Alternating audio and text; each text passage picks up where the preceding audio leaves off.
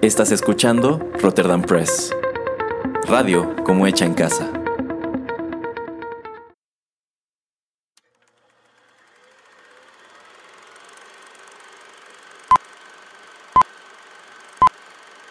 Rotterdam Press presenta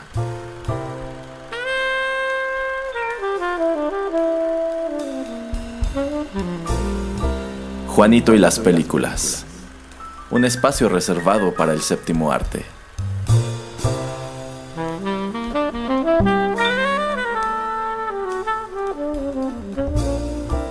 Ocupa tu butaca. Comenzamos.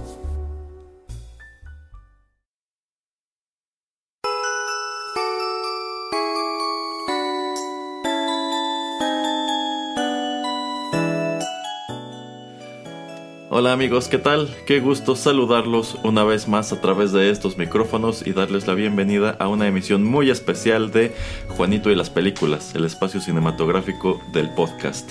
Los saluda Erasmo, están escuchando Rotterdam Press y aquí nos acompaña, por supuesto, el señor Juanito Pereira. ¿Cómo está, señor Pereira? Hola, hola, hola, bien. Bueno, pues eh, en esta ocasión, ya que estamos pues en fechas navideñas y en vista de que decidimos prepararles unas cuantas cosas aquí en el podcast, al señor Pereira yo creo que es muy importante subrayar que fue a él, a él se le ocurrió que comentáramos pues otra Christmas movie, una Christmas movie pues bastante... bastante divisiva prácticamente desde que se estrenó. Este es un producto que algunos dicen que ha envejecido muy bien, que se revalora. Ya vemos otros tantos que decimos que no, esto fue horrible desde el principio. ¿De qué estaremos platicando hoy, señor Pereira? De la película favorita del año mil novecientos noventa y seis del señor Erasmo, Jingle All The Way, o en español, El Regalo Prometido. Exactamente. Esta fue pues una de las grandes Christmas movies de ese año, sobre todo pues porque venía encabezada por un actor que en ese momento estaba totalmente en su prime. Pero bueno, ya estaremos desmenuzando en los siguientes bloques este título que de nuevo el señor Pereira escogió. Ay, sí. Así que sin mayor preámbulo, vamos con música.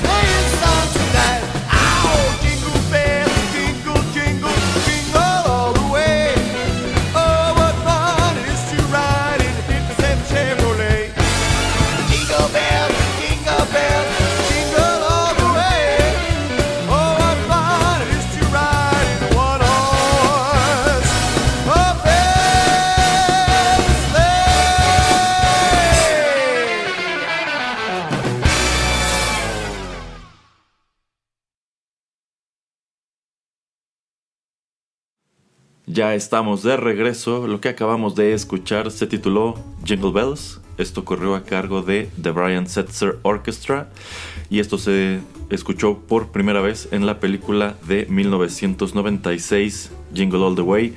Si bien esto aparece más tarde en el álbum de precisamente The Brian Setzer Orchestra, Boogie Boogie Christmas del año dos mil dos. Y bueno, esta por supuesto no es la versión original de esta clásica canción navideña. Este es, pues, digamos un, un cover que le imprime un pequeño twist a la letra para hacer de esta una canción un poco, pues, más moderna por el sonido que tiene este conjunto y también más humorosa. Y yo considero que esta canción le quedó de perlas a esta película porque en sí yo siento que este, este, estas, este sonido como, como goofy, como medio bobo, pues queda, queda muy bien con lo que tú estás viendo uh-huh. en la pantalla. Eh, por supuesto, esta película tuvo mucha música navideña en vista de que su intención era totalmente convertirse en un clásico de temporada. Pero bueno, datos generales, Jingle All The Way apareció en el año de mil novecientos noventa y seis, fue dirigida por Brian Levant y estuvo estelarizada por, en aquel entonces, un muy popular Arnold Schwarzenegger. Esta es una... bueno, como que él ya estaba en esta etapa de su carrera en donde estaba empezando a hacer más que películas de acción, películas familiares, y esta es una uh-huh. de ellas junto con G- Kindergarten Cop y también uh-huh. con, pues, otro personaje del cual la verdad yo nunca había oído hablar hasta que vi esta película, y después de esta película jamás he vuelto a ir a hablar de él tampoco, que es eh, Sinbad, que me parece era un rapero. Uh-huh. Señor Pereira, ¿usted ya sabía algo de Sinbad antes o supo algo de Sinbad después de esta película? Eh, de hecho, maldita sea, eh, no, no voy a dejar la cabina de grabación para ir al baño ni por diez segundos con mis cre- preguntas que tengo aquí preparadas. El señor Erasmo ya veo que se las robó todas. Ajá. Entonces, deje de agarrar mis notas en primer lugar. Eso va a encontrar contrarreglas de, de, de la sana distancia y todo eso. Que va a estar todas sus manos. Yo estoy de mi lado del acrílico, señor Pereira. Todas grasosas están mis notas, así con sus manos de pepperoni y de todas esas pizzas que tiene ahí arrumbadas. Eh, no, exactamente es lo que te iba yo a preguntar, y de hecho estuve tratando como de investigar un poco acerca de, de este personaje, de este comediante que también hace mucho stand-up. Eh, no, la verdad nunca había escuchado yo hablar de él, y, y, y no recuerdo haberlo visto ni antes ni después en ningún tipo de material, ya sea stand-up, televisión eh, o en alguna otra película. Pero yo creo que eso también, también podemos desmenuzar en algún otro bloque acerca del, del casting. Uh-huh.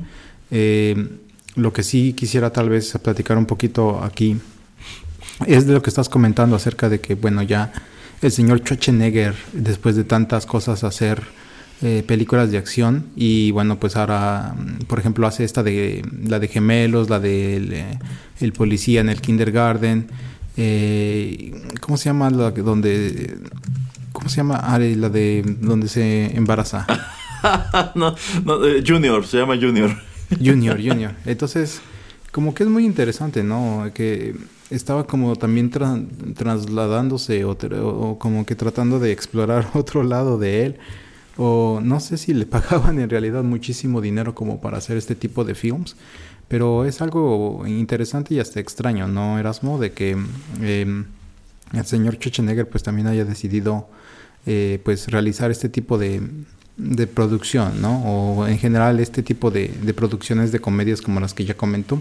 Entonces, eh, antes de lanzarnos mucho a detalle acerca de esta película, ¿tú qué crees a qué se deba de que él ha decidido o decidió en, en ese periodo de los noventas en lanzarse también a hacer ese tipo de películas? Eh, yo me imagino, señor Pereira, que esto se debe a que el señor Schwarzenegger tenía una desmedida pasión por el dinero. Y bueno, es que sí, él, él venía pues todo a lo largo de los noventa muy fuerte. Prácticamente es eh, con la primera Terminator que él se consolida como una gran estrella de acción, y cuando llega Terminator dos ya ni se diga. Y de pronto como que lo estabas viendo por todas partes, y sí, lanzó al mercado un gran número de películas que, si no fueron muy bien recibidas, al menos hicieron mucho dinero, y podríamos decir que se convirtieron algo así como en los grandes clásicos de este actor. Sin embargo, uh-huh. y yo Yo siento que esto está muy marcado como de mil novecientos noventa y tres para adelante, que es cuando sale Last Action Hero. Yo siento mm-hmm. que él empieza a decantarse por otro tipo de personaje y por otro tipo de película. O sea, si nos regresamos a ver una película como Comando, esa es una película, yo diría, innecesariamente violenta, pero por eso es genial. Y también Predator. Sin embargo, yo siento que este señor, pues de entrada estaba cobrando ya muy bien por cada película que hacía. Por ejemplo, esta de Jingle All The Way se hizo con setenta y cinco millones de dólares. Y nada más de verla, yo me imagino que lo más costoso de esta película fue pagarle a él. Exacto. Este, por cierto, esta, esta cinta fue este, producida por Chris Columbus, quien dirigió wow. Home Alone, lo cual yo creo que, bueno, este debe ser un crédito que a él le gusta aventar abajo del tapete. Este, pero pues sí, se me hace muy raro que llegado a cierto punto él decide empezar a hacer papeles cómicos, pero tampoco es el único. Eh, en sí también Stallone, que es muy marcado, que uh-huh. los dos surgen casi al mismo tiempo y están haciendo películas muy parecidas, pues él también decide hacer un número de títulos ya más humorosos como... Eh, Oscar, y también como la favorita del señor Pereira, Tango y Cash. Que de nuevo son, son filmes que no fueron pues nada bien recibidos porque ya se estaban saliendo de lleno de la fórmula que les había dado eh, resultado antes, pero pues de cierta manera esta etapa ya más infame de sus filmografías, yo siento que también debe tener mucho que ver con el hecho de que estaban tratando de abrirse más mercado. Una película como uh-huh. Predator, una película para, como Comando, pues en teoría tenía que ser una película para adultos. Muchos niños las vimos de cualquier manera, pero en teoría era para adultos. Entonces yo uh-huh. creo que dijeron, pues hay que dejar de poner todos los huevos en la misma canasta. Entonces a lo mejor en un año voy a hacer dos películas de acción, pero también voy a hacer una cinta familiar que se estrene ya sea en el verano o en Navidad. Uh-huh. Pues digamos para empezar a apelar a un público más grande. Y supongo que de cierta manera también tener un poco más de vigencia. Si de pronto a mí ya no me da resultado el cine de acción, a lo mejor me... puedo establecer también como una estrella familiar, ¿no? Y hacer este tipo de película. Eso es algo que no uh-huh. se cumplió ni para Stallone ni para Schwarzenegger, pero pues es, es muy marcado que este tipo de estrella de acción llega a esa etapa, ¿no? Porque el señor Pereira recordará que pues Vin Diesel también empezó como un hombre muy rudo y de pronto ya uh-huh. estaba haciendo películas en donde era el hada de los dientes o cosas así. O tam- Ese era... Ajá, sí, sí, sí, sí. No, sí, estás viendo. Ajá, Ajá, este, sí, sí, John Cena sí. le ha pasado exactamente lo mismo. Este, a, uh-huh. a La Roca, al gran favorito del señor Pereira, The Rock, Uy, Dwayne sí. Johnson, ya se tardó en que le pase esto, pero digamos que él ha sabido conducirse como otro tipo de héroe de acción, que siempre está haciendo el mismo personaje en todas sus películas, pero sus películas desde el principio han sido muy familiares.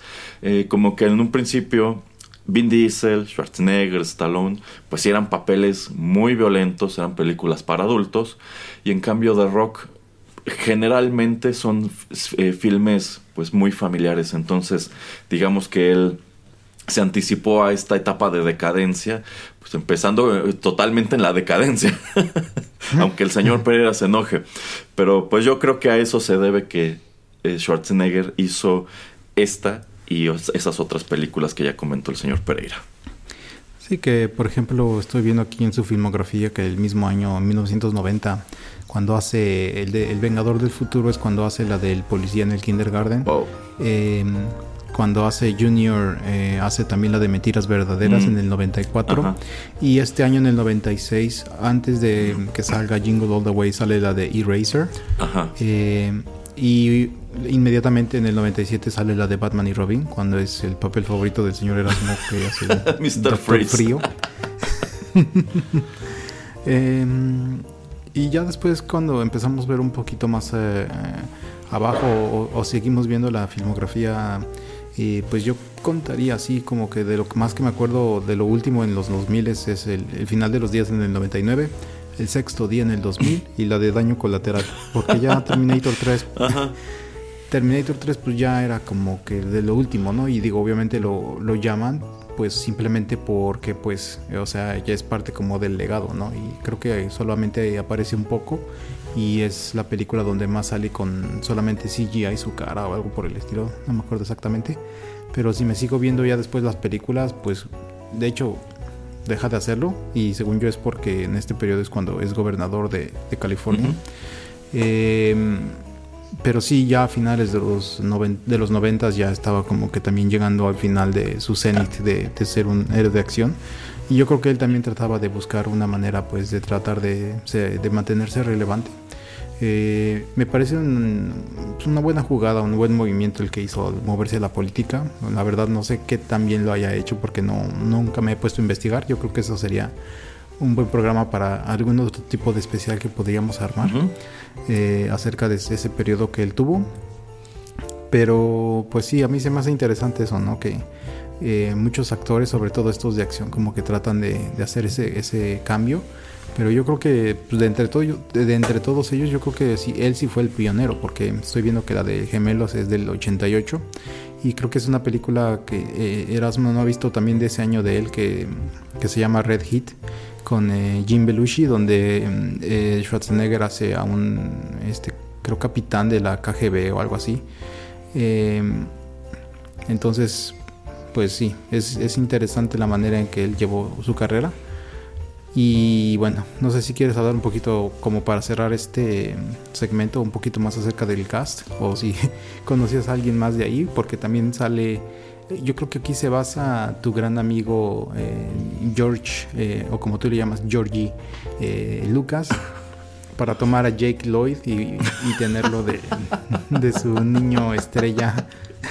Ajá, en, en The Phantom Menace. En la película Menace. de Phantom Menace de Star Wars. Eh, Las demás personas, como Rita Wilson, sí recuerdo haberlas visto en algunas cosas, eh, pero pues de algunos otros personajes casi muy poco. Eh, entonces no sé si, como te, te digo, como para cerrar y hablando del casting, no sé si quieras platicarnos acerca de alguien más de ellos. Eh, bueno, efectivamente encontramos a, a Jake Lloyd, quien eh, ya muy pronto iba a hacerse famoso por interpretar a Anakin Skywalker, e incluso podríamos decir que esta película está en continuidad. Quiere decir que Jake Lloyd se volvió Darth Vader porque nunca tuvo su Turboman. Este, también encontramos a Phil Hartman. Eh, bueno, Phil Hartman nos venía de Saturday Night Live, era un comediante más famoso en los Estados Unidos. Eh, Sin embargo, este es uno de sus créditos más conocidos porque, queramos o no, esta película fue muy visible en mil novecientos noventa y seis. Precisamente Jim Belushi también está aquí. Y también este, tenemos una aparición muy fugaz de, del amigo del señor Pereira, Fern Troyer, mejor conocido como Minimi. Entonces, pues, sin lugar a dudas, este era un vehículo totalmente para Arnold Schwarzenegger.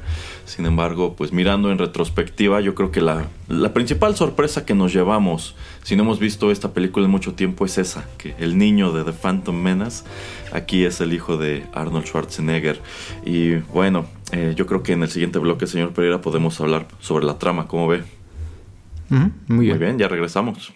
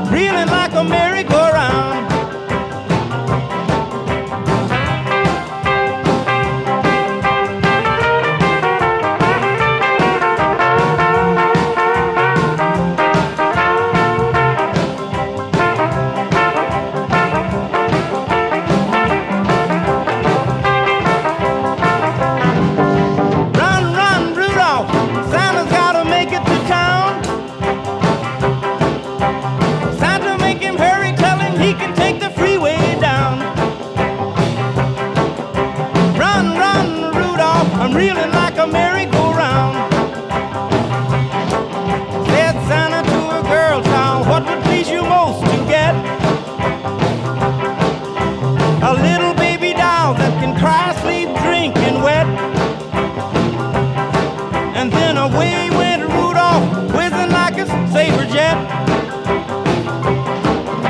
Run, run, Rudolph, Santa's gotta make it to town.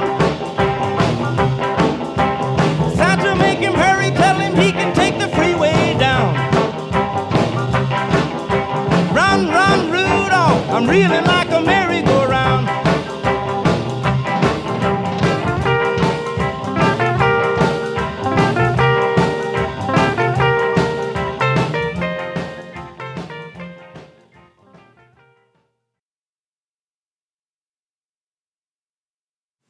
Continuamos en esta emisión navideña de Juanito y las Películas. Lo que acabamos de escuchar se tituló Run, Rudolph, Run. Corrió a cargo de Chuck Berry. Esto apareció como un sencillo independiente en mil novecientos cincuenta y ocho bajo el sello discográfico Chess. Esta canción fue escrita por Marvin Marks y Marvin Brody. No sé si esto, este es alguno de los Marvins que vio tocar a Marty McFly en el baile del encanto bajo el océano. Pero bueno, esta es otra de las canciones navideñas que llegan al soundtrack de Jingle All The Way. Y bueno, esta película va netamente de una temática navideña. En esta cinta encontramos a Arnold Schwarzenegger interpretando a un, pues a un padre de familia. Es un empresario y padre de familia eh, llamado Howard Langston. Este señor tiene un negocio de colchones y al parecer le va muy bien. Sin embargo, pues al parecer es una especie de workaholic. Siempre está en el trabajo, casi nunca ve a su hijo y se pierde todas las cosas importantes de su hijo. Y a pesar de que su esposa lo anda telefoneando de, para recordarle de que es, por ejemplo, la exhibición de karate del niño, como al principio de la película, bueno, uh-huh. pues él está más ocupado vendiendo colchones que pues, yendo a este tipo de cosas. Entonces es ese papá muy estereotípico de los, del cine de los noventa, que siempre llega tarde, que siempre se yeah. le olvidan las cosas, etcétera, etcétera. Y uh-huh. entre las cosas que este señor olvidó por estar siempre trabajando es pues el juguete que el niño le pide a Santa Claus para esa Navidad, que es un muñeco de acción pues muy inspirado, yo digo que en los Power Rangers, llamado eh, Turboman. Turboman, que pues es un superhéroe que tiene una especie de propulsor, una especie de jetpack en la espalda, tiene un traje rojo, pues la verdad se ve medio ridículo. Y pues este personaje al parecer es algo súper popular, tiene su show en la televisión y pues es el juguete más popular del, del momento. Entonces él, en pleno veintitrés de diciembre, recuerda que tenía que conseguir este regalo uh-huh. y decide correr. Bueno, y su esposa no sabe que él no lo tiene, para colmo. Y decide correr en ese momento pues a todas las jugueterías de la ciudad a buscar una figura de estas. Sin embargo, pues en vista de que el personaje es tan querido por los niños, está totalmente agotado. Y entonces él emprende una, una cruzada de un día para conseguir de algún modo un Turboman y no quedarle mal a su hijo. Y durante esta travesía se encuentra al personaje de Sinbad, llamado Myron, que es un empleado postal que también está en busca de un Turboman. Entonces los dos están corriendo de un lado para otro y están buscando una oferta de última hora, están buscando quién pudiera venderles una de estas eh, figuras y empiezan a competir entre sí para uh-huh. obtenerla. Y básicamente de eso va la película. Esta es una larga aventura para, en plena víspera de Navidad, conseguir ese regalo prometido, como se titula la película en español. Eh, señor Pereira, ¿qué le pareció en mil novecientos noventa y seis Jingle All The Way? Ay, me acuerdo que en ese año no me pareció algo así como super wow. Y la verdad, eh, recuerdo que no era de mis películas favoritas. De hecho, eh, bueno, en ese entonces y obviamente todavía ahora, porque digo, la he vuelto a ver, pero la verdad no me ha convencido eh, o no me ha atrapado nuevamente. Eh, todavía en ese entonces me gustaba mucho más los de Mi Pobre Angelito, la uno y la dos. Entonces esta, pues, yo sentía en ese entonces que fuera como un intento, obviamente, de pues venderte algo nuevo, ¿no? O sea, de venderte algo que, eh, pues, iba a tratar de generar dinero. Uh-huh. A mí no me, no, no me pareció algo súper interesante y de hecho eh, películas tipo Milagro en la calle treinta y cuatro me gustaban más. Eh, entonces, pues la vi, creo que hasta la fui a ver al cine, si no mal recuerdo. Pero nada más, ahora sí que creo que no tenía nada mejor que hacer ese fin de semana cuando fui a verla. Ha de haber sido vacaciones, obviamente, esas de, de invierno. Uh-huh. Eh, Pero pues en ese entonces y a la edad que tenía, supongo que muchas de las bromas sí me parecían chistosas. De hecho, de todas, de todas maneras ahora hay algunas cosas que son bobas, pero pues eh, sí, sí estoy seguro que me reí en ese entonces de ellas. Eh, pero hasta ahí es así como un entretenimiento que la verdad no podría yo eh, revisitar o que yo diría, ay, se las recomiendo mucho. Eh, entonces esas eran como mis impresiones en ese entonces y bueno, después eh, podemos eh, platicar de lo que estoy pens- de lo que pensé ahora, que pues la vi ya que veinticinco años después, pero eso fue por lo menos lo que había pensado en ese entonces, aunque eh, uno de los puntos fuertes que sí tengo que darle es eso de la primicia, ¿no? Yo creo que la primicia es, es muy buena, o sea, eh, siento que eso todavía hasta sigue sucediendo en este entonces y sobre todo ahora que en este año ha habido muchas disrupciones en las eh, cadenas de distribución y todo eso eh, mundialmente por lo de la pandemia y por lo de este buque que Erasmo averió ahí en el canal de Suez. eh, Entonces todo eso sí, sí sigue pasando. Bueno, lo vemos con el PlayStation cinco, pero estoy seguro que lo vemos también con otros tipos de juguetes. Eh, entonces yo creo que si en algún momento quisieran hacer un remake, yo creo que la idea, la primicia, pues es muy fácil, hasta como digamos de copiar. La podrían implementar de una manera diferente, pero creo que por lo menos eso es, eh, te puedes relacionar mucho, ¿no? O sea, si eres un padre que tienes que buscar un, un, un juguete para tu hijo, Eh, a mí eso es lo que me gusta mucho al principio, ¿no? O sea, obviamente está un poquito over the top cuando llegan estos dos sujetos a la tienda, Arnold y, y este, ahí se me fue el nombre, eh, Myron, a, a la tienda. Howard, bueno, Howard es el Arnold Schwarzenegger. Howard y Myron llegan a la tienda y todos empiezan a reír de ellos, o sea, hasta la gente que está ahí para comprar cosas. Así de, no, chavo, o sea, estás pero perdidísimo, ¿no? Entonces, eh... siento que eso por lo menos sí, o sea, es súper real. Eh, y obviamente con el capitalismo y con toda esta era que pues tenemos de, de consumir muchas cosas, yo creo que hasta ahí ha incrementado. Y por eso digo que es un, un, una idea muy replicable que puede ser pues retomada en algún punto. Eh, sí, la verdad yo considero que el argumento no era tan malo realmente y efectiva. Y, y sí, sí, o sea, te presenta un escenario muy real. Esto que comenta el señor Pereira de que de pronto cuando creces revaloras eh, las peripecias que está uh-huh. pasando este señor Howard es uh-huh. algo que me ha tocado escuchar en un montón de reviews. Eh, uh-huh. Debo decir que cuando yo vi esta película en el cine en mil novecientos noventa y seis no me gustó. Y probablemente fue la primer película de Arnold Schwarzenegger que no me gustó.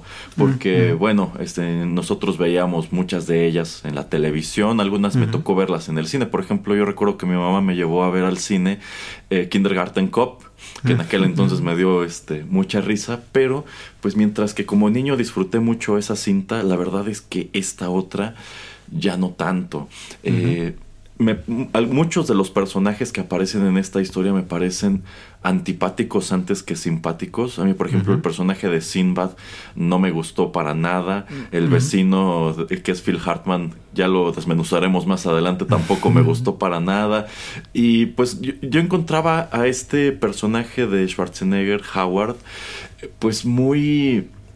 muy antipático también en cuanto a que uh-huh. pues es muy difícil simpatizar con él porque genuinamente pues no es un eh, papá que está trabajando duro para sacar a su familia de la pobreza. Su familia ya pues, tiene una posición, una buena posición económica. Uh-huh. Entonces sencillamente es un señor negligente que le están avisando tienes que estar en veinte minutos en la escuela y, y sale de la oficina un minuto antes y para colmo uh-huh. le pasan mil cosas en el camino. Este... Entonces, en su momento, debo decir que no la disfruté gran cosa. Y la verdad es que no había vuelto a ver esta película desde, desde entonces. Incluso cuando la repetían en la tele, por ejemplo, uh-huh. en el Canal cinco, que luego ponen, ponían los fines de semana esos maratones uh-huh. de Arnold, que uh-huh. a veces era el maratón de las familiares. Uh-huh. Pues no, la verdad, esta ya no me quedaba a verla porque me, me dejó un muy mal sabor de boca. Uh-huh. Eh, sin embargo, pues sí me parece interesante el, el argumento y esta cuestión de... pues que están buscando a ese Turboman, porque son casos que se han dado en la vida real. Por ejemplo, en este punto, en mil novecientos noventa y seis, ya se había dado la gran escasez de Cabbage Patch Kids, que al parecer igual fue un juguete muy popular, tan popular que pues para cuando los papás estaban buscándolo en tiendas en diciembre, ya no había ni uno. Entonces pues no hubo manera de hacerlo llegar este, al árbol de Navidad. Y bueno, el señor Pereira ya mencionó el caso del PlayStation cinco y... Bueno, de hecho, al, al, ajá, ajá. Y, y rápidamente, no en ese, en ese año, pero dos años, de, dos años después, en mil novecientos noventa y ocho, yo sé que eh, Santa Claus y los Reyes, por lo menos en mi árbol de Navidad, sí tuvieron que hacer pericias y no sabes la infinidad de cosas que tuvieron que hacer en el en la Navidad del noventa y ocho, en eh, Reyes del noventa y nueve, para conseguir eh, para conseguirme The Legend of Zelda Ocarina of Time, que sí lo consiguieron este, los Reyes. Santa pues, me, creo que me trajo F-Zero X y Turok, pero digo, ese no era el que yo quería, el que yo quería y el que todos queríamos en ese entonces era Ocarina of Time. Entonces esos Eso sí es el, el, el regalo, ese sí que me acuerdo muchísimo, así de no, es que no quiero nada, o sea, no quiero nada que no sea este juego, porque iba a ser algo totalmente diferente. Pero entonces era casi como lo que estás comentando, ¿no? De la revaloración. Entonces, pues sí, o sea, hasta canijo ser papá, yo digo. Sí, de, yo también considero que en mi caso debieron pasar igual sus buenas peripecias para conseguirme en Navidad un Super Nintendo. Porque el uh-huh. Super Nintendo fue el regalo de alguna Navidad. Ajá. Y bueno, también otros juegos que aparecieron para esa consola. Uh-huh. Eh, entonces, pues sí, supongo que ya cuando creces y miras de nuevo lo que está pasándole a estos dos señores, dices, vaya, más o menos puedo entenderlos y uh-huh. más o menos puedo identificarme. Pero al menos yo no me identifico tanto como para decir, simpatizo con ellos y me gusta esta película. Eh, este filme fue escrito por un señor llamado Randy Cornfield. Sin embargo, eh, cuando compran el guión, Chris Columbus realiza numerosas modificaciones al mismo. Uh-huh. Pero a lo largo de los años, a quien se ha señalado como el responsable de que esto, teniendo todos los ingredientes para ser un clásico navideño, no se haya convertido en uno, es al director llamado Brian Levant. Este uh-huh. señor solo tiene nueve películas en su, en su haber. Uh-huh. Una de ellas es esta. Pero pues la verdad es que si tú miras los otros títulos que ha dirigido, la verdad es que no ha tenido una filmografía nada afortunada. Por ejemplo, en el año dos mil hizo The Flintstones in Viva Rock Vegas, que es considerada la peor película live action de esos personajes, que por, de por sí no eran muy buenas realmente. Eh, pero digamos que ese fue el, el último clavo en el ataúd de esa franquicia. Como que después ya no quisieron volver a tocarla y por, sencillamente no han podido revivirla con todo y que hay un montón de nostalgia por productos precisamente como The Flintstones. Y bueno, otros títulos que suelen ser de estas secuelas que salen directo a video y demás. Entonces, yeah.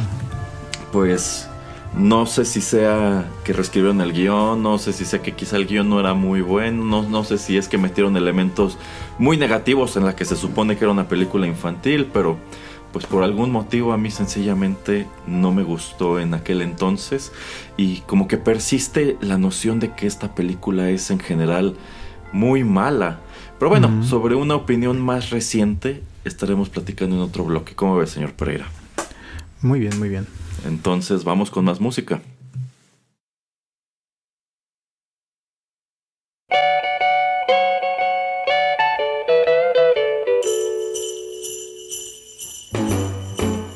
Jingle bell, jingle bell, jingle bell rock.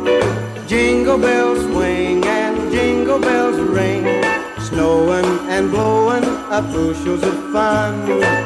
Now the jingle hop has begun. Jingle bell, jingle bell, jingle bell rock. Jingle bells time and jingle bell time. Dancing and prancing in Jingle Bell Square. In the frosty air. What a bright time. It's the right time to rock the night. Jingle bell time is a swell time to go gliding in the one-horse sleigh. Giddy up, jingle horse, pick up your feet. Jingle around the clock. Mix and a mingle in the jingling feet. That's the jingle bell rock. Jingle bell, jingle bell, jingle bell rock. Jingle bell chime in jingle bell time. Dancing and prancing in Jingle Bell Square. In the frosty air. What a bright time, it's the right time to rock the night away. Jingle bell time is a swell time to go gliding in the one-horse sleigh. Giddy up, jingle horse, pick up your feet. Jingle around the clock. Mix and a mingle in the jingling feet. That's the jingle bell. That's the jingle bell. That's the jingle bell rock.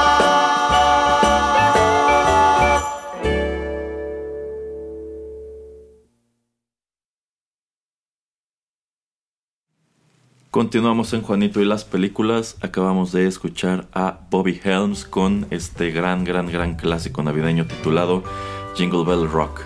Este es un tema musical de mil novecientos cincuenta y siete.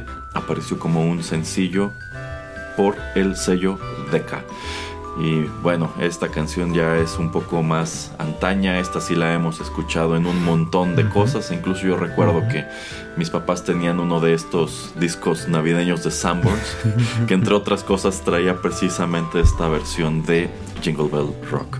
Eh, señor Pereira, en este bloque me gustaría que platicáramos sobre pues todas esas cosas negativas que encontramos en esta cinta que se supone iba dirigida a los niños, pero pues mirando en retrospectiva dices, este personaje que estaba haciendo en esta película, ¿no? eh, ¿Con quién quiere empezar? Mm, yo creo que eh, tendría que platicar un poquito acerca de la contraparte de Arnold en la película, o el rival que pues era Sinbad. Uh-huh. eh, No sé qué pienses, yo siento que el casting fue incorrecto, o sea, no se me hace un personaje nada agradable, nada amigable, no me puedo relacionar con él, eh, así como tal vez me podría yo relacionar con Arnold. Obviamente el personaje principal es Arnold y tratas de entender de, eh, pues, qué es lo que él está tratando de lograr, que obviamente el cartero, eh, pues, también es lo que está tratando de, de lograr, pero ¿no crees que hubieran... Hubiera funcionado mejor si hubieran tenido, no sé, a Eddie Murphy o a Chris Rock o a Chris Tucker o alguien diferente para el personaje de Myron? Eh, bueno, es que este señor, no sé cuán famoso fuera al interior de Estados Unidos, pero a nivel internacional jamás am- habíamos oído hablar de él. Eh, originalmente Chris Columbus quería que este personaje lo hiciera pues, otro de sus frecuentes que era Joe Pesci. Sin mm. embargo... pues él consideró que la dinámica no funcionaría en vista de que Arnold Schwarzenegger es un gigante austriaco de uno noventa y Joe Pesci es muy pequeño. Y yeah. supongo que debe haber dicho, es que esta dinámica va a parecer mucho como la de Gemelos con Danny DeVito. Entonces mm-hmm. decidieron buscar a un comediante más alto, más corpulento, y encontraron yeah. pues a este señor que más o menos es de la estatura de Schwarzenegger. En la película yo supongo que como los ves muy parejos, no te da la impresión de que este Sinbad sea tan alto. Y también porque uh-huh. tiene este abrigo eh, este afelpado, pero uh-huh. pues... Uh-huh. tomando en cuenta que se ven a la par, también debe ser una persona enorme. Y este... pues sí, yo considero que debió... Que, que pudo funcionar con otro, perso- otro actor más conocido. Eh, también algo que si- siento que no le ayuda al personaje de Sinbad es que puedes simpatizar con Howard porque tú sí ves a su hijo y sí ves la dinámica uh-huh. familiar. En el caso de Sinbad, pues él también está buscando el Turboman para un hijo que nunca ves en la película. Entonces, uh-huh, de hecho. Yo creo que debieron haberle dado un poco más de... Eh, visibilidad a la familia de Sinbad y sobre todo mostrar que, como ya dijimos, la familia de Howard vive en un buen vecindario y tiene una buena casa y probablemente uh-huh. la de Sinbad no, a lo mejor viven en un departamento en los suburbios y al uh-huh. final como que eso hace que pues simpatices más con él, ¿no? Que esta es una Exacto. persona que probablemente sí tuvo que ahorrar mucho para comprar este juguete cuando Howard, pues lo único que necesita es encontrarlo, pasar su tarjeta de crédito y eso es todo. Eh, mm. Entonces, pues sí, de, incluso cuando era niño yo al ver el personaje de Myron no me gustaba, yo estaba más del lado de, de Howard, a pesar de que tampoco terminaba de simpatizar de lleno con él. Sí, sí, exactamente. Bueno, entonces eh, una de las primeras cosas que me, me saltaron, obviamente en ese entonces y ahora, es eso que hablo del casting, pero bueno, eh, pasando a otros personajes, por ejemplo, el que sí tenemos que mencionar, y yo creo que mejor de una vez de, de, de, de un principio, es el, el vecino de, de la familia Langston, que es este Ted, el personaje de que hace Phil Hartman. Uh-huh. Y es que, no sé, se me hace muy libidinoso, muy como tratando de tomar ventaja, como que ve un poco que la situación de la en la familia de, de Arnold Schwarzenegger como que está tambaleando por todas estas cosas que no está pues terminando de él de realizar, como pues él ir a este esto del karate o eh, estar a tiempo para pues otras citas, o que es como más workaholic. Eh, entonces el vecino como que está viendo, ah, pues a ver de qué manera trato como que de ligarme a la esposa, pero pues siento que mm, es como terminas sintiéndose como mucho como acoso sexual en, hasta en ciertos es que puntos, lo es, ¿no? es que lo es, es, es un personaje muy incómodo. Eh, o sea, yo, yo entiendo uh-huh. por dónde querían pegarle al humor, en cuanto uh-huh. a que este señor eh, Howard pues está todo el tiempo fuera de casa, tanto así que el vecino ya anda sobres con su esposa, ¿no? Y este vecino al parecer es como el Casanova del vecindario, porque es un señor divorciado, vive nada más con su, con su hijo, hijo. Uh-huh. Y pues parece ser una contraparte. Este siempre está en casa, este ya este sí compró el Turboman a tiempo, uh-huh, uh-huh. este sabe cocinar, este sabe hacer galletas, y parece ser en general un hombre pues más, más comprensivo, ¿no? Eh, y sí ves como esta dinámica en donde otras señoras del vecindario pues parecen estar interesadas en él, pero él anda tras la esposa de Howard, eh, uh-huh. que bueno, es la señora que vive en la puerta de junto, ¿no? Y bueno, como el, el señor eh, se mete a, hasta la cocina literal, literal. Conte- se, se toma libertades como contestar el teléfono. Este, y bueno, esto, ofrecerse a llevar a la esposa y al hijo a lugares, no sé. Entonces, para Howard es muy evidente lo que este señor está tratando de hacer. Yo siento que la señora tendría que ser muy ingenua para no darse cuenta de lo que está sucediendo aquí. O sea, este señor no está tratando de ser amable solamente, pero... Soy, pero, o sea, quizá nosotros lo platicamos y nos da risa, pero al momento de verlo en la película es creepy netamente, de, porque de, es, es que este señor mira, mira la lascivia con que se conduce, exacto, ¿no? Exacto. Y cómo llegado a cierto punto de la película incluso intenta este propasarse en el coche uh-huh. y demás. Y uh-huh, uh-huh. No sé, yo, yo siento que el personaje habría funcionado mejor en una película pues que fuera dirigida netamente para adultos y no en una cinta infantil. Al menos a mí cuando era niño, yo sí entendía muy bien lo que estaba pasando, pero me resultaba incómodo y no podía esperar el momento en que llegara Arnold y le acomodara un golpe en la cara a este señor por estar haciendo todas estas cosas.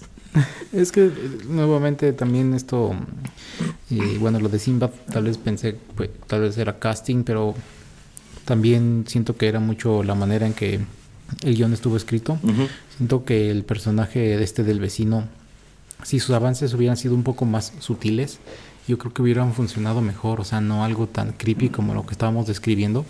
Y no te puedo yo comparar que la esposa sea tan ingenua, ¿no? O sea, la esposa en verdad yo creo que tendría que haberle puesto, pues, que tendría que haberle puesto un hasta aquí a, al vecino muchísimo antes. Uh-huh.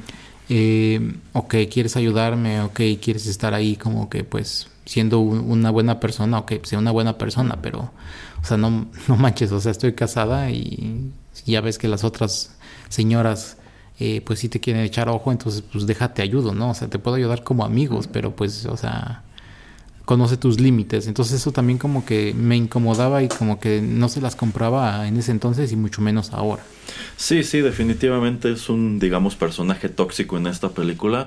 Eh, aquí también quiero comentar, esta es la última película que hace Phil Hartman antes de que muriera, pues de la manera trágica en que murió en mil novecientos noventa y ocho. Así que dentro de lo que cabe es algo, un dato que suma la leyenda negra, podríamos decir, de Jingle All The Way.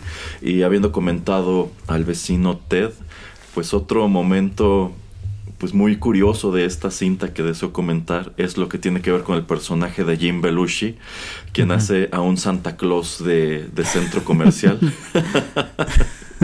eh, porque bueno, pues estos, estos dos señores andan por la ciudad buscando un Turboman. Debo decir, otro momento que me parece muy, pues muy tóxico de esta cinta es cuando efectivamente Arnold pregunta en la juguetería si aún tienen Turboman y todos empiezan a reír de él, incluyendo uh-huh. los empleados de la tienda. Entonces uh-huh. yo, yo puedo entender que lo miren y digan, ay, aquí está el típico papá que dejó todo uh-huh. de última hora cuando ya no hay. Pero uh-huh. de ahí a que vislumbre un escenario en donde todo mundo en este departamento va a empezar a reírse de este señor de ese modo, este, pues no, me, me parece algo medio, medio fantástico. Pero bueno, en, en uno de estos centros comerciales, cuando me parece que es después de que Arnold se mete a unos juegos infantiles a perseguir una bolita, uh-huh. que creo es para una rifa de un Turboman.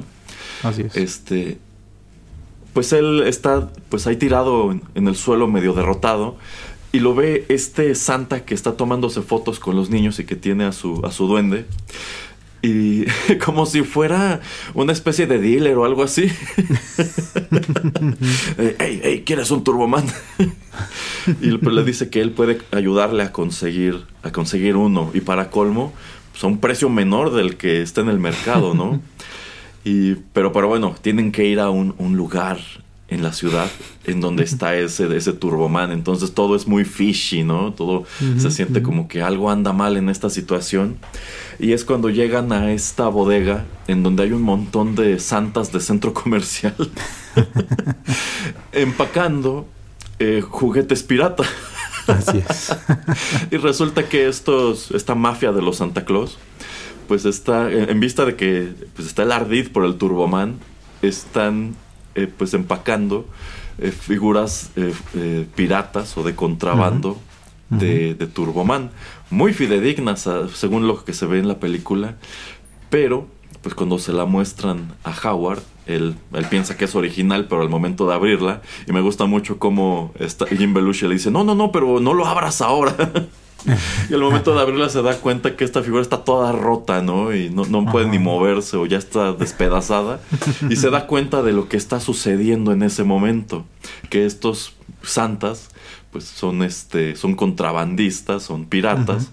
Uh-huh. Uh-huh. Y bueno, este. empieza toda una peripecia porque ahora que conoce nuestro secreto no podemos dejarlo ir.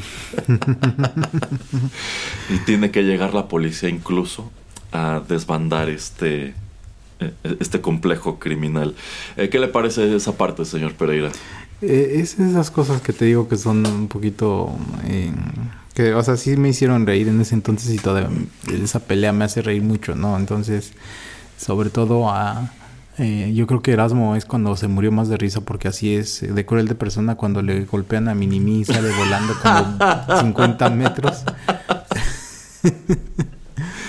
Pero, ay, este, es un peleador de la doble u doble u E, el, el que es el, el, el santa este, grandísimo. Sí, es, es Paul White, The... ajá, que es un santa, bueno, cuando están ya peleando con Arnold, efectivamente le avientan este santa que incluso trae como tirantes, y yo siempre ah. me quedé pensando, ¿cuánto mide esta persona para sacarle como dos cabezas a Arnold Schwarzenegger?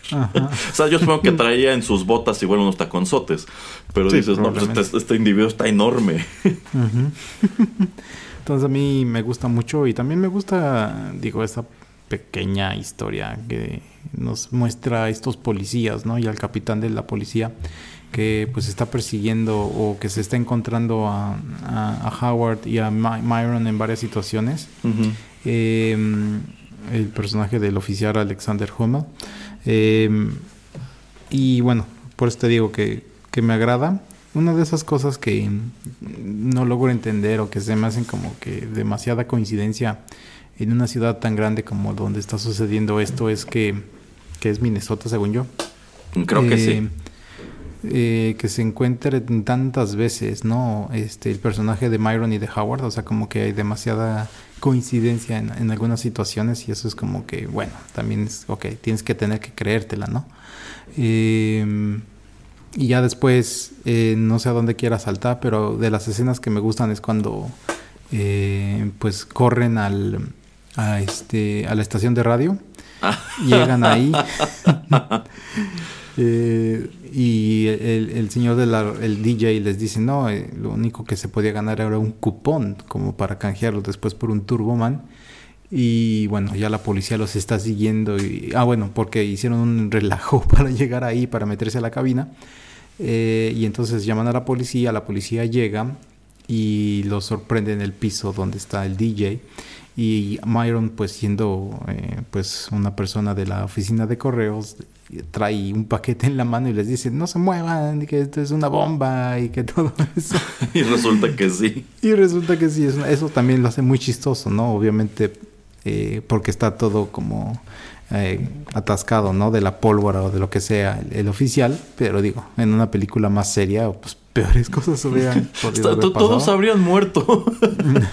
Porque incluso, o sea, es una explosión tan fuerte que rompe la ventana y sale uh-huh. el golpe de la, de, de la explosión. O sea, Arnold uh-huh. lo puede ver desde la calle.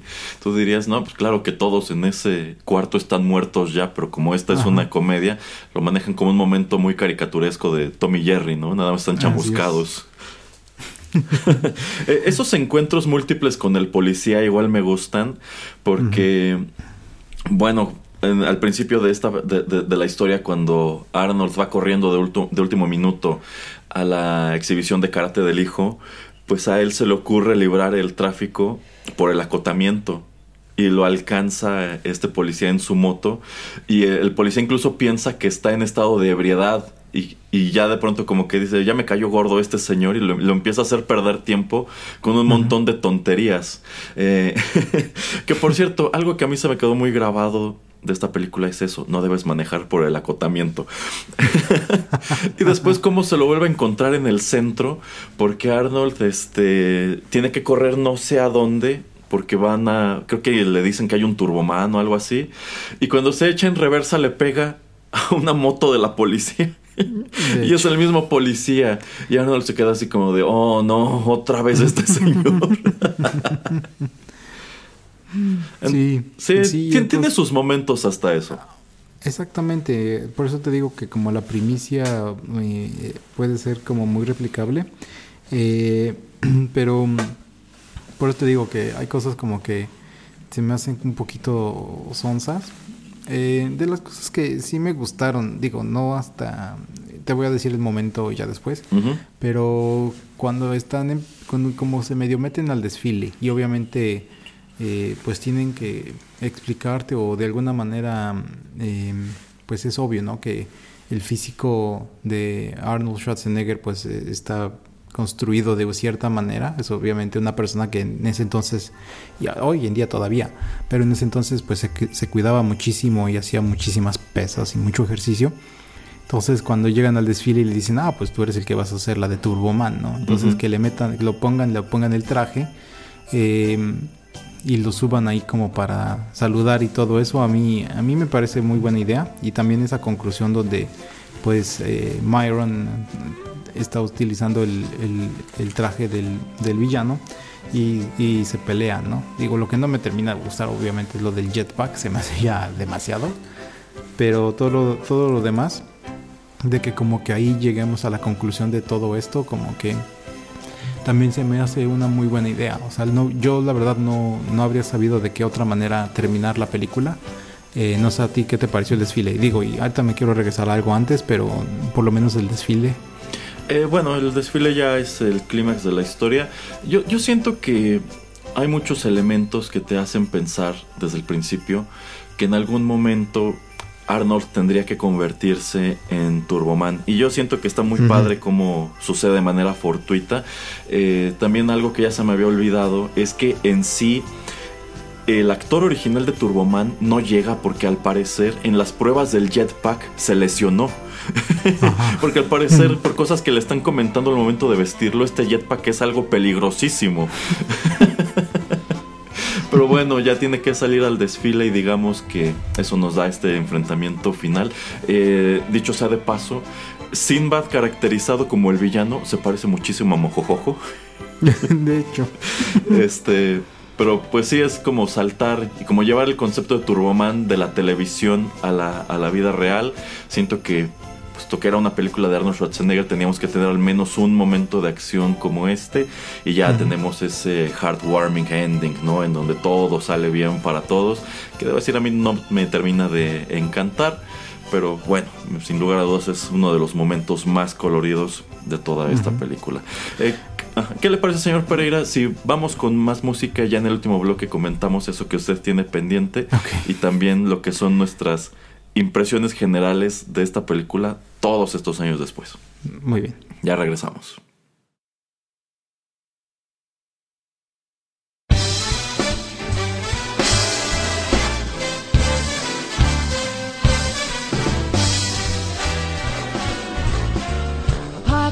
Quarters, nickels and dimes, jingle all the way.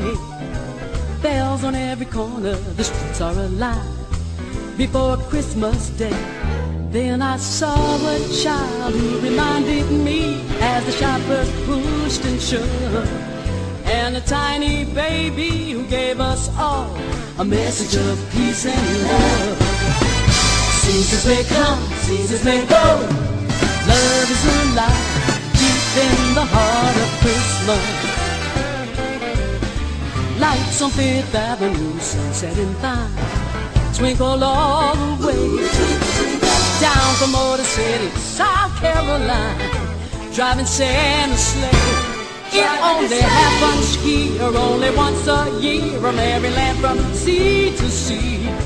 So say a little prayer that we'll always share this world in harmony. Seasons may come, seasons may go, love is alive, deep in the heart of Christmas.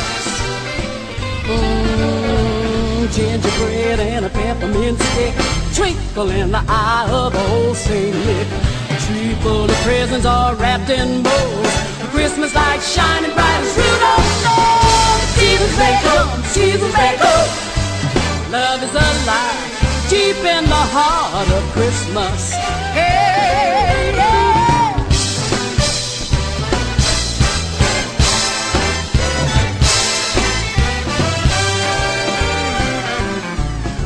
Lights on Fifth Avenue, sunset and vine, twinkle all the way.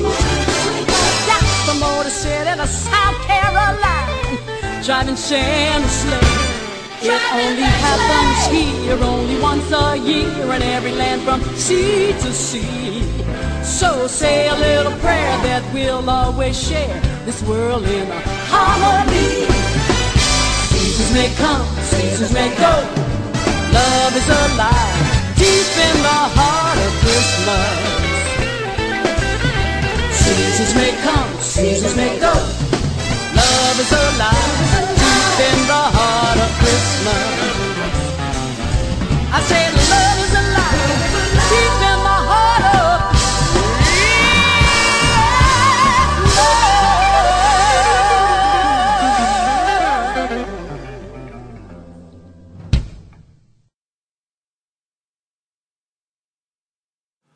Bueno, ya estamos en el último bloque de Juanito y las películas. Esto que acabamos de escuchar se tituló Deep in the Heart of Xmas. Esto corrió a cargo de Darlene Love y The Brian Setzer Orchestra. Esta es una canción escrita en específico para la película Jingle All The Way de mil novecientos noventa y seis. Me parece, aunque no estoy seguro, que se escucha ya hacia el final y durante los créditos de esta cinta. Y ahora sí, señor Pereira, a ver, ¿qué quería comentar? Donde... me parece de las cosas más chistosas de la película, pero que también me termina perdiendo la película como algo relativamente serio, honesto o lo que quieras, eh, cualquier adjetivo que le quieras dar a esta película, es cuando eh, Arnold Schwarzenegger está en la casa, se, mete, se quiere o decide pues finalmente meterse a la casa del vecino mientras llegan estos, ¿cómo se llama eso en español? Estos hacer los cánticos. Ah, este, los de los villancicos. Ajá, el coro de los villancicos. El coro de los villancicos. Y trata como de a escondidas pues robarle el juguete al, al niño del vecino. Obviamente porque pues está dándose obviamente cuenta de lo que, de los avances que está tratando de tener él con su esposa. Uh-huh. Y este reno que está persiguiendo a Arnold Eh, cómo se mete a la casa y trata como hasta de, bueno, sí, ofra, obviamente de, de golpearlo y todo. Y de lo bobo y interesante, chistoso que pasa es esto de la cabeza de uno de los, parece, del rey, es de Baltasar, creo, eh, ah. que lo avientan a la chimenea. De, de lo que se me hace muy tonto es así, ¿por qué lo quitó de la chimenea? O sea, si deja la cabeza ahí, no pasa nada. Él, él empieza a tener problemas cuando la, la trata de salvar esa cabeza por X o Y razones y la pone Ajá, en la, en en la alfombra. alfombra. Ajá. Y empieza a crear más, eh, pues más, más problemas. Ajá. Ajá. Y obviamente la cereza en el pastel es cuando pues dice al demonio, la, la patea y termina enfrente de estos del coro y, y el vecino como que se pone a llorar, Baltasar. Pero todo, o sea, todo, toda esa escena eh, y con lo del rey nos dice, no, o sea, esto ya es demasiado, ¿no? Pero obviamente lo hace chistoso, pero es... es algo que ya sabes que es broma, ¿no? Es una película que es muy, muy de broma y que no tiene nada, nada, o sea, de, de, de real. Entonces, me dio mucha risa esa escena, pero pues es también cuando te digo, me pierde. O sea, yo digo, no, esto ya, aquí se acabó. O sea, si le tenía esperanza algo de pensar que esto me iba a dar un buen mensaje o lo que quieras, así como que nada. No, porque la verdad el personaje de Howard hace cosas cada vez más cuestionables y uh-huh. yo siento que toca fondo en este momento, que creo que es justo después de esta línea que se volvió un emblema de Schwarzenegger de put the cookie down. Uh-huh. Este, que efectivamente se le ocurre, bueno, él sabe que Ted ya le compró un Turboman a su, a su hijo y uh-huh. que está seguro debajo del árbol de Navidad uh-huh. y decide fe- robárselo y pues supongo que en su cabeza tiene sentido, como que dice, ah, este, este desgraciado está tratando de quitarme a mi esposa, bueno, pues creo que eso me da derecho uh-huh. de meterme a su casa y robarme el, el, el, su Turboman. Uh-huh. Sin embargo, pues como que le da su golpe de conciencia cuando le cae el veinte de que en realidad le está robando un juguete a un niño. Y bueno, ocurren estas cosas que ya comenta el señor Pereira, que pues sí son, son netamente bobas. Yo creo que esta película tiene un humor tonto. O sea, te da uh-huh. risa porque es tonto. No, no son bromas pues inteligentes. Y yo siento que dentro de lo que cabe, ese tipo de momentos son muy como de Chris Columbus, como que dijeron, ah, bueno, esta película la está produciendo el director de Home Alone, pues vamos a, a meterle momentos como de Home Alone, ¿no? Aquí pudiste haber quitado a Arnold y poner a Kevin McAllister. De hecho. Este, pero bueno, esto me lleva a preguntarle, señor Pereira, si no tiene otra cosa que comentar antes, pues, ¿qué opina de Jingle All The Way todos estos años después? Eh, antes de contestarte, nada más como para terminar ahí, eh, esa escena, ¿tú, ¿tú qué hubieras hecho? Si tú hubieras sido el escritor eh, eh, o como audiencia, ¿tú, ¿tú qué hubieras preferido? ¿Si hubieras preferido ese final donde él se roba el juguete del vecino? No, no, yo, yo creo que esto es presentarte al personaje bajo una luz ya muy desfavorable. Uh-huh. Yo creo que una gran manera de redimir al personaje hubiera sido que se resignara a decir la verdad. Uh-huh. ¿Sabes qué? Voy a ir a mi casa y voy a decirle a mi esposa pues que la regué, la regué otra vez, no compré el juguete. Uh-huh. Este, no sé, voy a comprar pues aunque sea un booster, aunque nadie quiera booster. Y ya, ni modo, o sea, voy a enfrentar este, las consecuencias de mis actos. Uh-huh. Sin, y, y ya, en ese punto, antes de que él abra la boca y suelte, y, y suelte la sopa, que algo hubiera salido mal, que hubiera llegado este rehén o no sé. Uh-huh. Este, pero yo siento que mostrarte a este señor entrando a la casa del vecino como un ladrón y pues tratar de sacar el, el juguete, sí, sí, es como que tocar fondo de una muy, muy, muy mala manera. Entonces, ajá, yo creo que habrías hecho al personaje más simpático de este modo. Bueno, ya le pasaron mil cosas buscando al Turboman. Pues no queda más que pues enfrentar este, la, la verdad, ¿no? Ajá, y, e ir, ir y decir lo que pasó realmente. Y pues ni modo, y quizás hasta pedirle una disculpa al niño y explicarle lo que pasó. Y eh, no sé, yo creo que eso habría sido una mejor decisión. Ok, y bueno, eh, saltando a la pregunta, eh, yo creo que en ese entonces yo creo que le daba una calificación de un seis y viéndola de nueva cuenta yo creo que le doy un cinco, eh, sobre todo por eso, ¿no? De las escenas del vecino que sí son demasiado in your face, ¿no? Es, son demasiado obvias, es demasiado el acoso que sufre la, la esposa, se me hace súper incómodo. Lo que ya comentábamos acerca de las bromas que son, pues sí, un tanto bobas, eh, poco simples, pero bueno, también depende del tipo de película que quisieras tú ver eh, en fiestas navideñas. La verdad, esta no, no sería una de las primeras que, que yo pues vería, sobre todo por lo mismo que comento de, del final con el desfile y el jetpack, que se me hace demasiado, ¿no? O sea, si hubiera sido algo tal vez eh, más realista sin el jetpack, eh, se las creo más, o me hubiera agradado más un tipo de, de, pe- de película o eh, de escenas, no sé, de esas cuando vas a Disney o cuando vas a algún teatro o algún circo donde se están peleando los, los personajes eh, malos y los buenos. Eh, me hubiera agra- agradado, no tanto como cuando este... el amigo de, de Erasmo, Krusty, va y, y, y le golpea al, al ladrón de las Krusty Burgers, que creo que es Homero Simpson vestido de Homero. No tanto a llegar a ese extremo, pero eh, me hubiera agradado un final así de ese, de ese sentido. Eh, y bueno, obviamente entiendo que nos querían exponer, ¿no? Eso de que es como muy workaholic, que pues tiene que ponerle más... Eh, pues atención a su familia y todas esas pequeñas cosas que cuentan más eh, que pues solamente el trabajo, el dinero, eh, pero pues no es algo así que, que yo tenga que recomendar, la verdad. Yo la vería por curiosidad, y cuando salí en el cinco o en, el fo- o en Fox, yo creo que la vi un par de veces más, o tal vez tres, y a veces segmentos de ella sí la vi, pero después de verla en la primera vez, yo creo que total, en total, así toda la película de principio a fin, la de haber visto yo un par de veces más, eh, sin contar la, la última para hacer este programa. Y nada más para terminar mi comentario, eh, pues por lo menos eso, ¿no? De lo que estamos hablando nuevamente de, de que te puedas relacionar tú como eh, una persona ya más grande con todas las peripecias que tal vez tus padres tuvieron que, que pues hacer. Eh, me gusta mucho esa escena donde están en el diner, ¿no? Y como que es un momento más de pausa donde no se están peleando Eh, Howard y, y Myron, y pues comparten, ¿no? La historia de Myron dice, no, pues es que yo cuando era chico pues siempre le pedí a mis papás este juguete y pues nunca me llegó. Eh, yo creo que eso es como, puede ser algo como cíclico o que pues se puede repetir, entonces por eso ta- nuevamente tengo que hacer el comentario de pues es como algo que puede suceder hoy y puede suceder, suceder en otros diez años, en otros veinte, entonces es como que por lo menos la mantiene un poco, pues no tan fechada, solamente por la idea, pero por todo lo demás, pues siento que no es algo así como que yo dijera, uno, wow, dejen de escuchar este podcast y córranle a verla. En ningún universo recomendaría eso.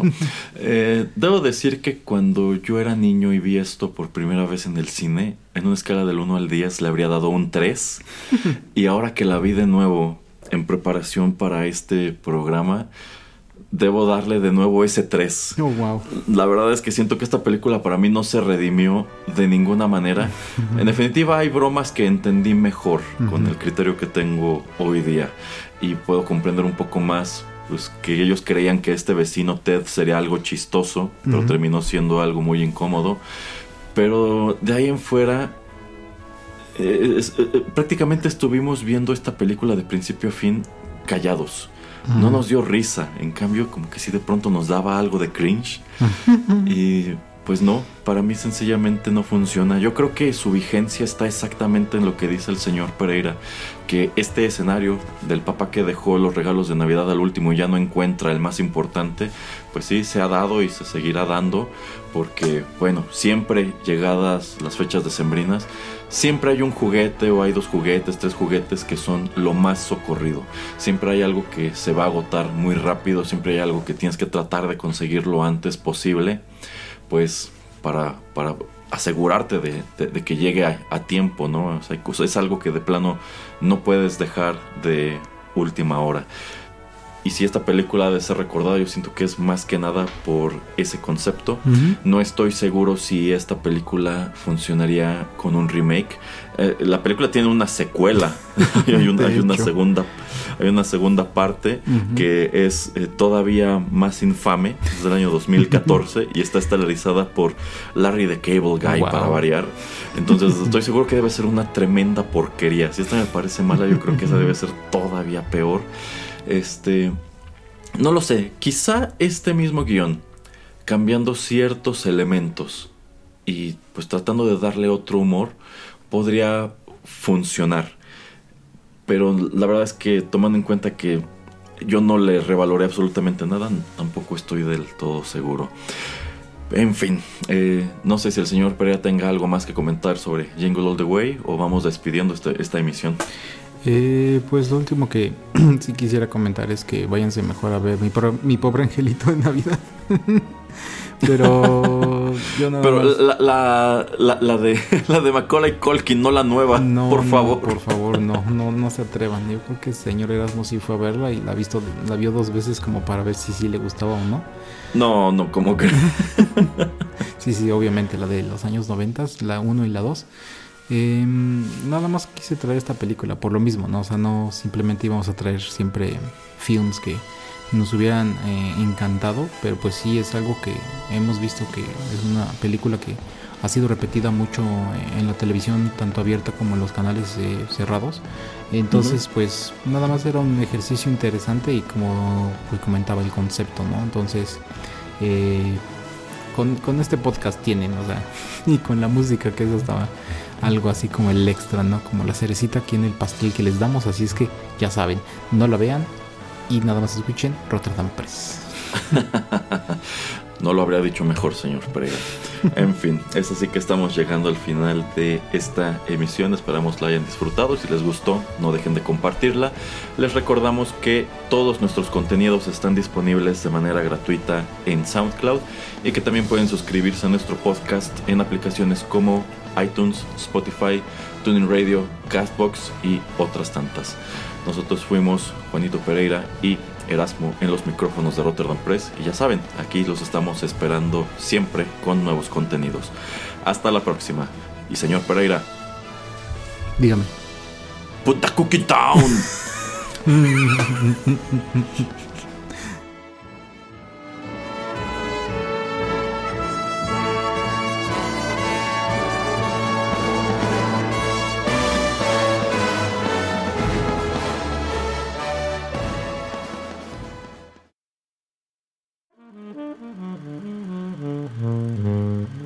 Juanito y las películas llegó a su fin.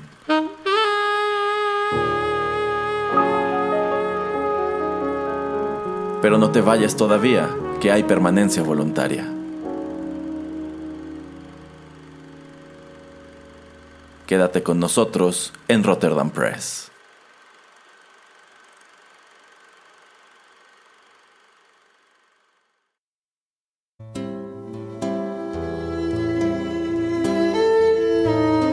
Estás escuchando Rotterdam Press.